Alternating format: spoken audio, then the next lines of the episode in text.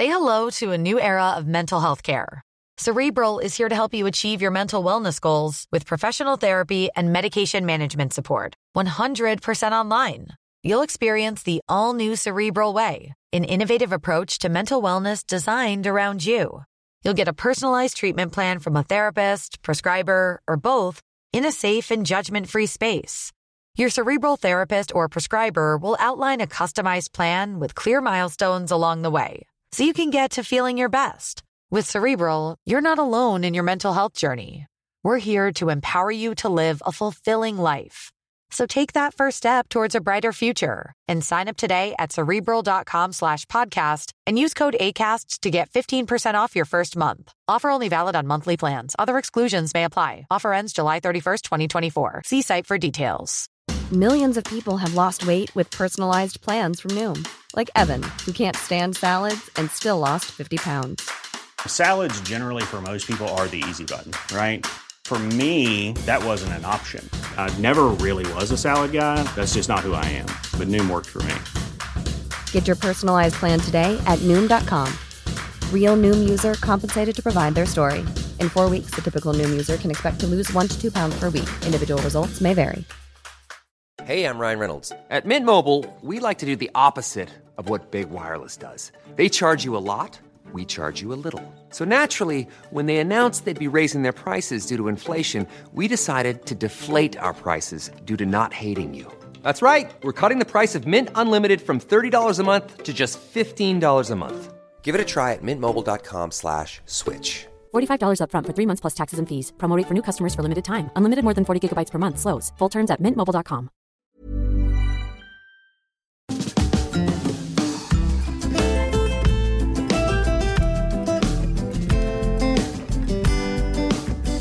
Hi, I'm Zibby Owens, and you're listening to the award winning podcast, Moms Don't Have Time to Read Books. Please sign up for my newsletter at zibbyowens.com for weekly updates about my podcasts, events, and more. Also, follow me on Instagram at zibbyowens and also at Moms Don't Have Time to Read Books. And finally, join my virtual book club called Zibby's Virtual Book Club, which meets every other Tuesday at 2 p.m. Eastern Time until 3 p.m. and features half an hour of book club discussion followed by 30 minutes of Q&A with the author whose book we've just discussed.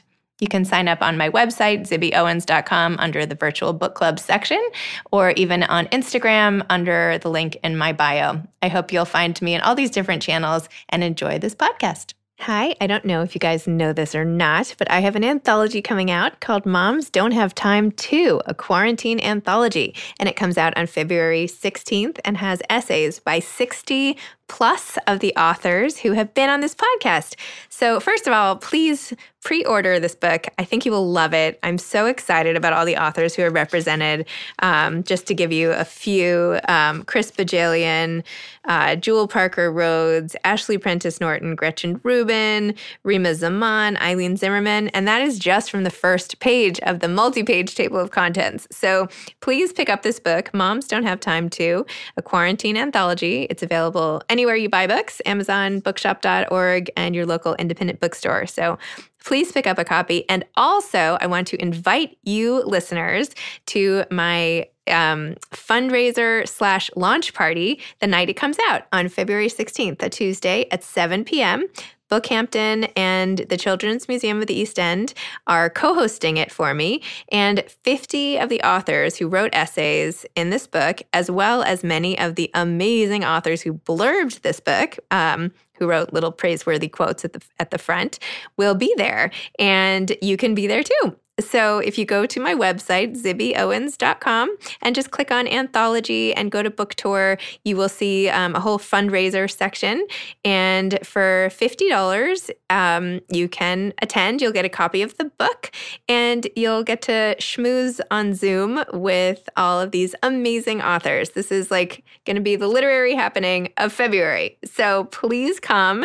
I would love to see you all in person on Zoom, I guess, but even see some of your faces I know so many of you are really loyal listeners, and that makes me really happy. All proceeds of the book and the fundraiser are going to the Susan Felice Owens Program for COVID 19 Vaccine Research at Mount Sinai Health System. And it is named after my husband's mother, who passed away from COVID over the summer, which many of you followed along on Instagram as I uh, recounted that horrific experience.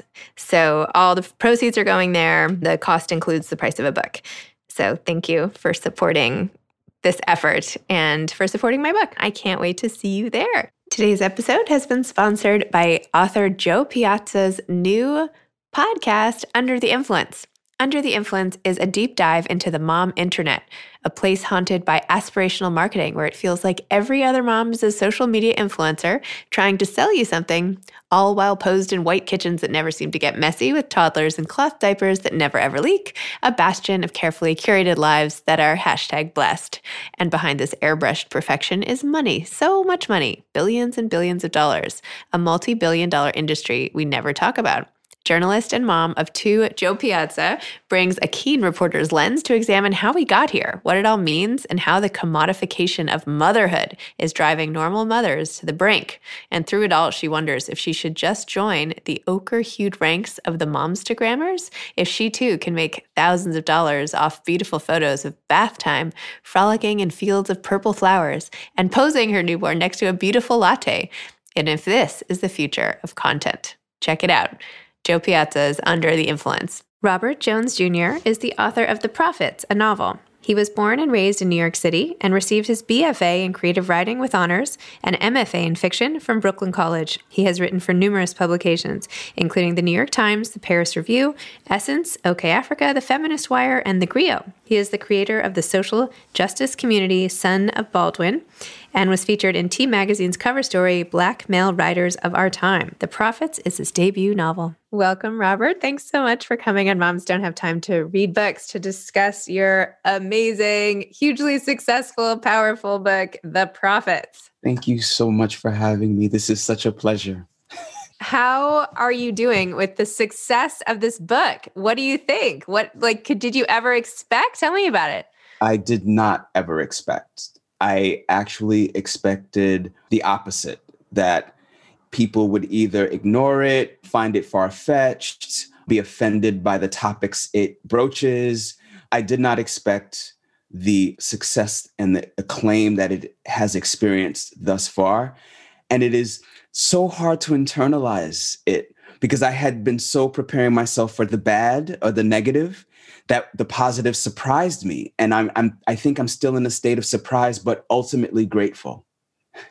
I like doing that too sort of prepare for the worst and then everything is a pleasant surprise. Right, well for people who might not be familiar with the prophets or son of baldwin for that matter would you mind first just talking a little about what the prophets is about and then why what inspired you to write it? Oh awesome.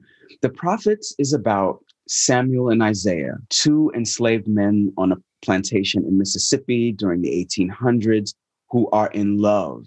And the book sort of examines how that love transforms, inspires, angers everyone around them, whether that be fellow enslaved people or the plantation owners and the family that owns these enslaved people.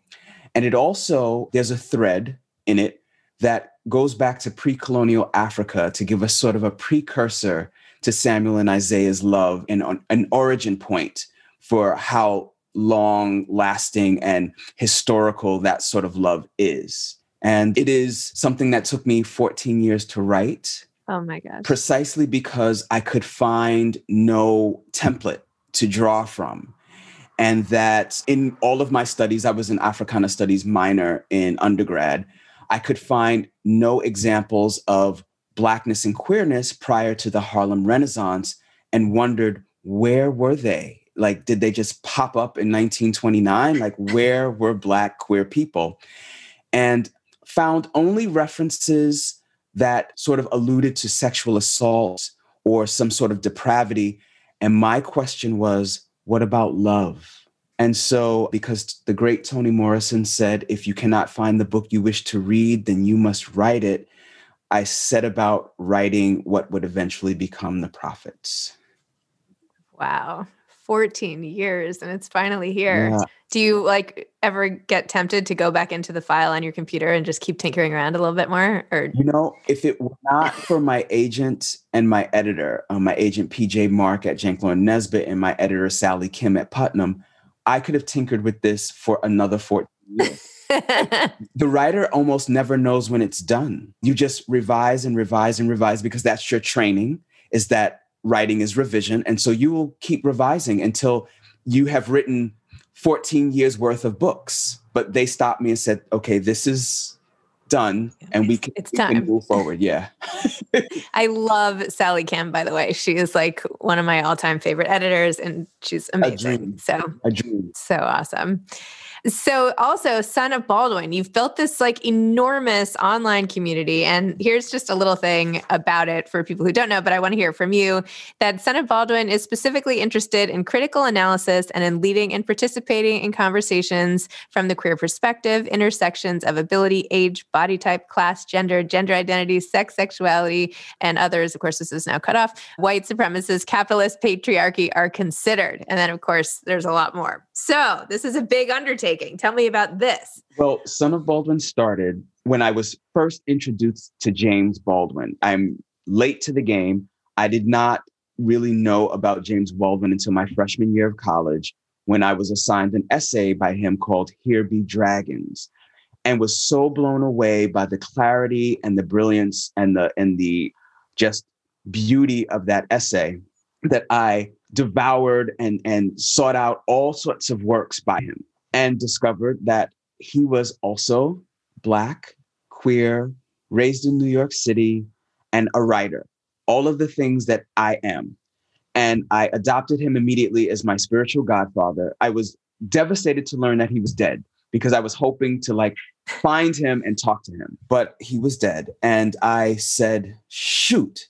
And then I watched a, a documentary where his brother said some of James Baldwin's last words were, I hope that someone finds me in the wreckage.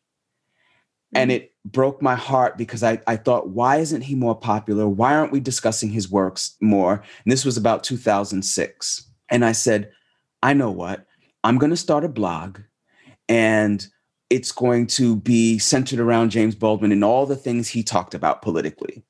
So in about 2007, 2008, I created the Son of Baldwin blog, moved it to Facebook in 2009, and the rest is kind of history because just by word of mouth, people started participating and, and it, the audience just grew and grew and grew into what it is now. Wow. I read though James Baldwin in college and I graduated college in 1998 not to date myself here but i did a whole class on african american literature and that was it was he was prominently featured. So anyway he's not like lost to history no, like no. It was, it was i just was wondering why he wasn't more popular because at the time it was we would talk about like malcolm x and martin luther king True. jr and those were the big names and i'm like why isn't he that big? And obviously part of that reason is because the queerness always makes yep. certain people uncomfortable but late, lately in the last maybe five to seven years, his memory, his work has really returned to form. So I'm really, really glad about that. Isn't it amazing? I love what you just said about sort of finding a spiritual godfather mm.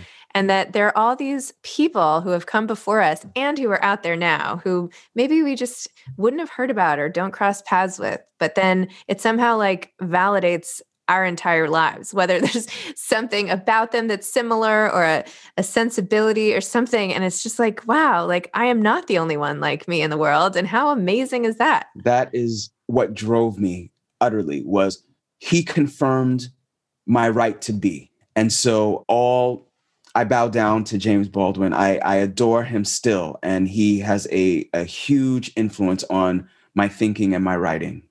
So, when you were writing fiction, how did you even start to attempt this project? Because this book is amazing in that it has like different dialect is the wrong word, but you have like different speaking styles for different characters. You have different like first person, third person. There's like some that feels biblical. There's some parts that feel it's a lot of different tones and speakers all sort of interwoven to create this masterpiece essentially of different threads. So how did you even how did you like sit down one day and you're like okay yeah i'm just gonna you know i'll just start this thing. Well, what preceded it? well you know i my first semester of grad school in the mfa program at brooklyn college Stacey D'Erasmo was my fiction tutorial instructor and she gave us a project. She said it is your job to go out into the world and find objects a character that you're thinking about would possess hmm. That's so interesting. And okay. Because serendipity is real, I found a pair of shackles in the garbage on the street in Brooklyn. Stop. Seriously? A pair of shackles. And when I lifted them up, they were heavy, and I said, Oh, this person is enslaved. Oh my goodness, I am going to have to write about a Black queer character in antebellum slavery when there is no template for that. But this is my sign that that I'm supposed to be doing this. So I set about sketching who the character who would have been held by these shackles was. That character eventually became Samuel, one of the, the main characters. So I just basically sketched out what he looked like, what he smelled like, what he liked, what he disliked, who he loved, what he thought about, all of those sorts of things to kind of build him into a person. And then I went about writing the book, which was initially going to be told solely from Samuel's point of view. But then I realized that Samuel didn't have enough information to, to really span the breadth of what I wanted to discuss in this book. So I said, okay, maybe Samuel and his love interest, Isaiah, will tell the story together. And then I said, no, that's still not enough. I, I need something broader. Then I realized the center and the heart of the story was actually that Samuel and Isaiah were in love. So that love needed witnesses. And from that epiphany, I said, okay, so now these other voices are going to need to speak, whether they affirm this love or they want to destroy it. They need to be able to tell their point of view. And then from a dream that I wrote, scribbled down some words in the middle of the night, the ancestors spoke. They said, You do not yet know us. And I said, okay, now the ancestors. Head over to Hulu this March, where our new shows and movies will keep you streaming all month long. Catch the acclaimed movie All of Us Strangers, starring Paul Mescal and Andrew Scott. Stream the new Hulu original limited series We Were the Lucky Ones with Joey King and Logan Lerman. And don't forget about Grey's Anatomy. Every Grey's episode ever is now streaming on Hulu. So, what are you waiting for? Go stream something new on Hulu. Hey, I'm Ryan Reynolds. Recently, I asked Mint Mobile's legal team if big wireless companies are allowed to raise prices due to inflation. They said yes. And then when I asked if raising prices technically violates those onerous two year contracts, they said, What the f are you talking about, you insane Hollywood ass? So to recap, we're cutting the price of Mint Unlimited from $30 a month to just $15 a month. Give it a try at mintmobile.com slash switch. $45 up front for three months plus taxes and fees. Promoting for new customers for limited time. Unlimited more than 40 gigabytes per month. Slows. Full terms at mintmobile.com. Hey grown-ups, the Cat in the Hat cast is a new podcast from Wondery, perfect for the whole family. Join the Cat in the Hat and your favorite Dr. Seuss characters as they get whisked away on a new adventure every week. Fish dreams of creating his very own polite and quiet podcast. That is until he gets a surprise visit to his Fishbowl podcast studio from the Cat in the Hat himself, and it becomes very clear that the cat has other plans for the podcast, and those plans are the opposite of quiet. The cat may be disruptive, but it turns out he's also a great help to get fish out of all kinds of predicaments. Bursting with music, silliness, and rhymes, the Cat in the Hat cast encourages us all to find fun that is funny in every episode. So sing along to new favorite songs, try your luck at Titanic tongue twisters, have some fun with wondrous wordplay, and most importantly, bring your family along for all of the adventures in the Cat in the Hat cast. Follow the Cat in the Hat cast on the Wondery app or wherever you get your podcasts. You can listen to the Cat in the Hat cast ad-free right now by joining Wondery Plus in the Wondery app or Wondery Kids Plus in Apple Podcasts just want to be able to talk to me. They want to be able to talk to these characters and they want to talk to the reader too. I have to now incorporate them in. And then they led me across the Atlantic to pre colonial Africa to talk about the precursor to Samuel and Isaiah. And I thought, how am I going to work to get all of these disparate pieces to work cohesively? And thanks to the help of Sally Kim and PJ Mark, we were able to sort of make it congeal. Wow, that is quite a story. Oh my gosh. I can't believe you found those on the street. I mean, it almost has this Greek chorus to it, right? Have you heard that a lot? I'm sorry. No, no, it's it, it is totally that. It is totally has that Greek chorus. In my mind, I'm thinking of how black women in church often sing gospel in harmony. And that is kind of how I hear the voices of those ancestral interjections as a hmm harmonious gospel sort of tone, but with West African tenor, if that makes any sense. and did you do any travel? Like, did you go back to anywhere to investigate in Africa or anything like that? Or? I had the great fortune of having visited Africa before. So I just retrieved those memories of what it was like to be there, what the air smelled like, what the people looked like, what the camaraderie felt like. It felt like a homecoming. Like mm-hmm. that was the place that I actually belonged. Like like I belonged to that landscape. And I took that feeling and tried to interpret it in a literary fashion. Wow, very cool. Oh my gosh. A lot of the scenes in this book, I have to say, were very tough to read in terms of the graphic nature of the torture and depravity and just awful. It's it was just like I wanted to close my eyes at certain scenes, which is tough when you're reading, right?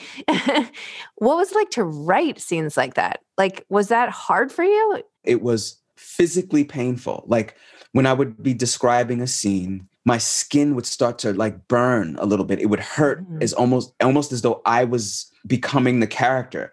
And I had to often stop and take walks and visit with my nieces, nephews, and nibblings and do what's a nibbling? Nibbling is a, a child of my sibling that is non-binary. No way. Yes. Okay, I'm so out of it. I've never heard that before. Okay. I have a nibbling who who is okay. non-binary.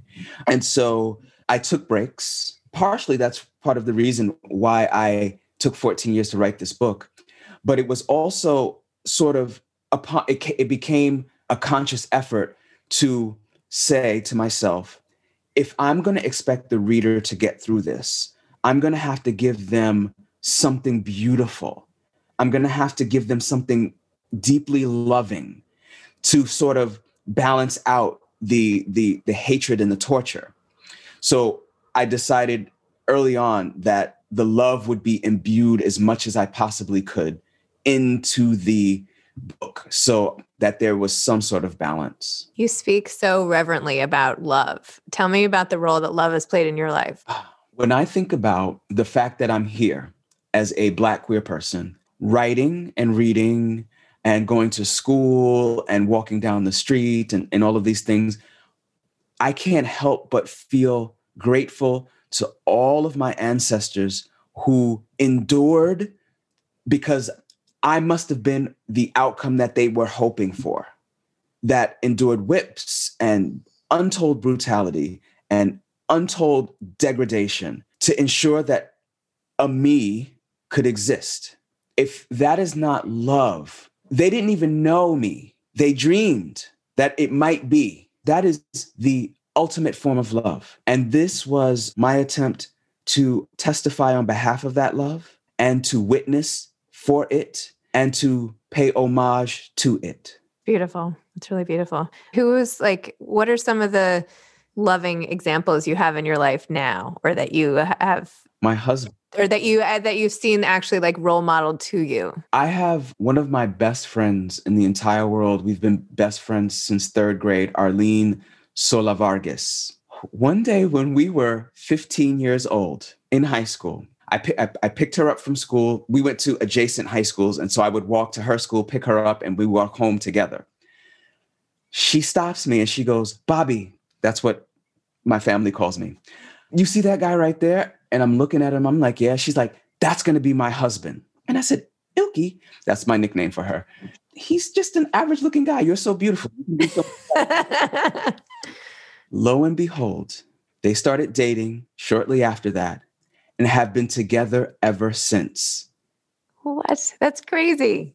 They have modeled for me what it means to be in love. She knew from the moment she saw him that that was her soulmate, her eternal love, the love of her life. And he felt the same way about her. And they have been together ever since. Three children, a marriage, and three children later. They are still together. We are still friends. Her children consider me their uncle.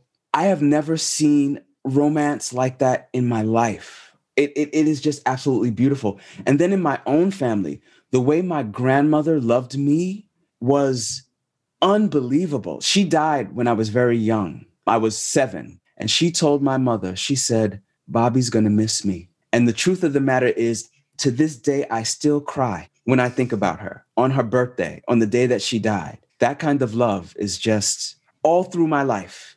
There have, of, of course, been examples of people who did not love me, who did everything in their power to try to tell me that I was unlovable.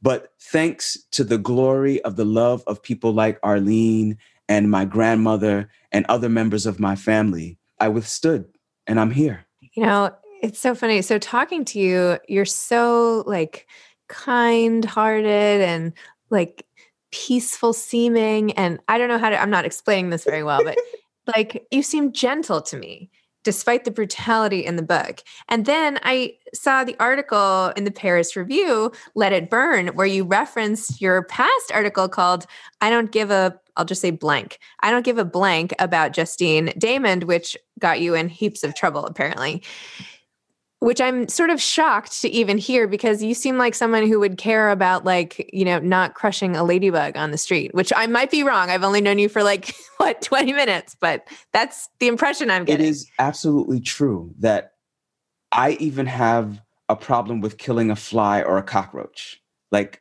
something about that bothers me. But what also bothers me just as much is injustice. I cannot stand to watch another video of a black person being murdered on camera and the murderer just is as though they were swatting a fly mm-hmm. that it utterly doesn't matter that angers me to uh, beyond my capacity to contain anger i, I don't want to be an angry person but i can't help but be angry when i see what happens to black women what happens to black queer people what happens to Black people in general, what happens to anybody who's marginalized in a society angers me deeply. And so I write with the spirit of that when I'm when I'm writing pieces like I don't give a blank about Justine Damond, which is really rhetorical because the truth is I do give a blank about Justine Damond, but I'm trying to let the society know you only care because it's a white woman, but if it was a black woman, you mm-hmm. wouldn't care. So I'm trying to turn it on you and say, here's your mirror. This is what it's like when you disregard our lives. This is what it feels like. And it worked because so many white people got angry, but did not see the connection. Did not, because Americans, it's so bizarre. Americans have an inability to self reflect and always think, we always think of ourselves as innocent. Hmm. And I, I really wish Americans would wake up from that dreaming. I really do because America has the potential to be a nation that's transformative and that's a model for how the world should work. And it is not, and it has not been since the beginning because it's it's a nation that's origins begin with genocide and enslavement and the degradation of women. So this is this is unseemly. And I, I really want us to grow into what it actually means to be humane. We haven't earned the right to be called human beings yet because we're so cruel to one another. Why? I totally agree about the cruelty. Like, I can't understand it. It baffles me how evil people can be, especially, I mean, I feel things very deeply as I'm getting the sense that you feel things very deeply. And so when someone is hurt, it hurts me, you know, whether I know them or not or whatever. And the, I know this is just sounds like ridiculous, but just like the ability of somebody to go out and intentionally hurt somebody, especially based on their sexuality or their race or anything. I mean, it's just it like makes me cry. Anyway, it makes me sick to my stomach, honestly, is what it, it does, as it does to so many people. But anyway, it's hard to it's hard to process in a way. It is, it is, it is very difficult. But truly, I think of myself as a non-violent person. Mm-hmm. I don't like engaging in violence. I was a bullied kid and had to fight because I had no choice, because I had to fight back to defend myself. But I didn't like the feeling of hurting somebody else, even mm-hmm. though I felt justified because I was defending myself. I don't like it. But I also don't like to be pushed to the point at which I have to do that. Mm-hmm. I get it. Um, yeah. Well, I'm sorry you've had those experiences in your life. And I'm glad that you've had people to pull you through and to show goodness to you. And so that you were able to channel all of it into art and now have it be sitting, you know, on my desk. It's amazing, really. So truly, congratulations. It's amazing. Do you have any advice for aspiring authors out there? Yes. And particularly authors who are writing from sort of a marginalized existence is everything in the world everything in this country is probably going to tell you that your endeavors are not necessary, or that writing is a frivolous endeavor, or that art is secondary to other concerns. You will have to fight past that and all the obstacles that the society is going to put in your way for you to, for example, take care of yourself because I had to work three part time jobs in undergrad and two part time jobs in graduate school. And then still had to find the time to write as, as a full-time worker in the in the workforce. And you graduated Phi Beta Kappa. Yes. That's like insane. You're a genius, but okay. Thank you. But you must continue because writing is one of the most valuable professions, one of the most revered and necessary art forms in existence. It is the writer who pushes the society to be better other artists do that as well so i don't want to take that away from them but but the writer is as james baldwin said here to disturb the peace which is to say disturb the status quo so that people's lives can be easier so that mechanisms that are here to oppress and to dehumanize are dismantled and that we could look at each other in the face and say even if i don't like you as a person i don't agree with your religion or your whatever I could still look at you in the face and say, You are a human being. So I respect you because you are here and you exist. Writers help us imagine those sorts of worlds and push us in that direction. So I tell the inspiring authors, don't give up no matter what. Even, listen, I'm going to be 50 years old in April, and this is my first novel. And I could have given up because all of the lists are like 20 under 20 and 30 under 30 and 40 under 40 and make me feel as though my contribution as a 50 year old doesn't matter. So keep going. Even if you're 89 when you publish it, be 89 and publish it. Keep going. Okay. Can you can you please publish a list somewhere of 50 under 50 or 50? It has to be a little older though, so you can be included. You should publish like, yeah, like amazing 50 year old authors or 50 and 40s or you know you have to you start that okay? Yeah. so make that a thing too. Got it. Thank you thank you. Speaking as someone in my 40s anyway all right well robert thank you so much. Thank you for your literary contribution and for taking the time to speak to me about your life and letting me pry into your past. Zibby, this this was so fantastic because you asked questions that no one else asked me. So it made me think like about myself as a person and what I want philosophically to happen in the world. So thank you so much for having me and thank you for those wonderful questions. You're so welcome. All right. Have a great day. You too. Okay. Bye-bye. Bye. Today's podcast has been sponsored by Under the Influence, a new podcast by author Jo Piazza. And just a reminder again, please pre order a copy of my book, Moms Don't Have Time to, a quarantine anthology, and go to my website under the anthology tab for the fundraiser. And I hope you'll buy a ticket and join me for, and I should have mentioned um, all proceeds go to COVID 19 research. So please join me for the fundraiser. Thanks so much. Thanks for listening to this episode of Moms Don't Have Time to Read Books. Don't forget to follow me on Instagram at Zibby Owens and at Moms Don't Have Time to Read Books. Also, sign up for my newsletter at zibbyowens.com and sign up for my virtual book club and meet lots of authors on Zoom every other week. Thanks so much to Steve and Ryan at Texture Sound for the sound editing. And thank you to Morning Moon Productions for providing this fantastic intro and outro music.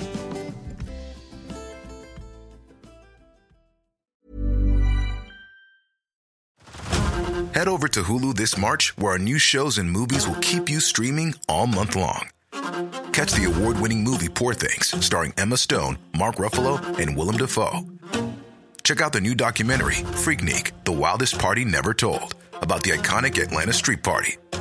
And don't miss FX's Shogun, a reimagining of the epic tale, starring Anna Sawai. So, what are you waiting for? Go stream something new on Hulu.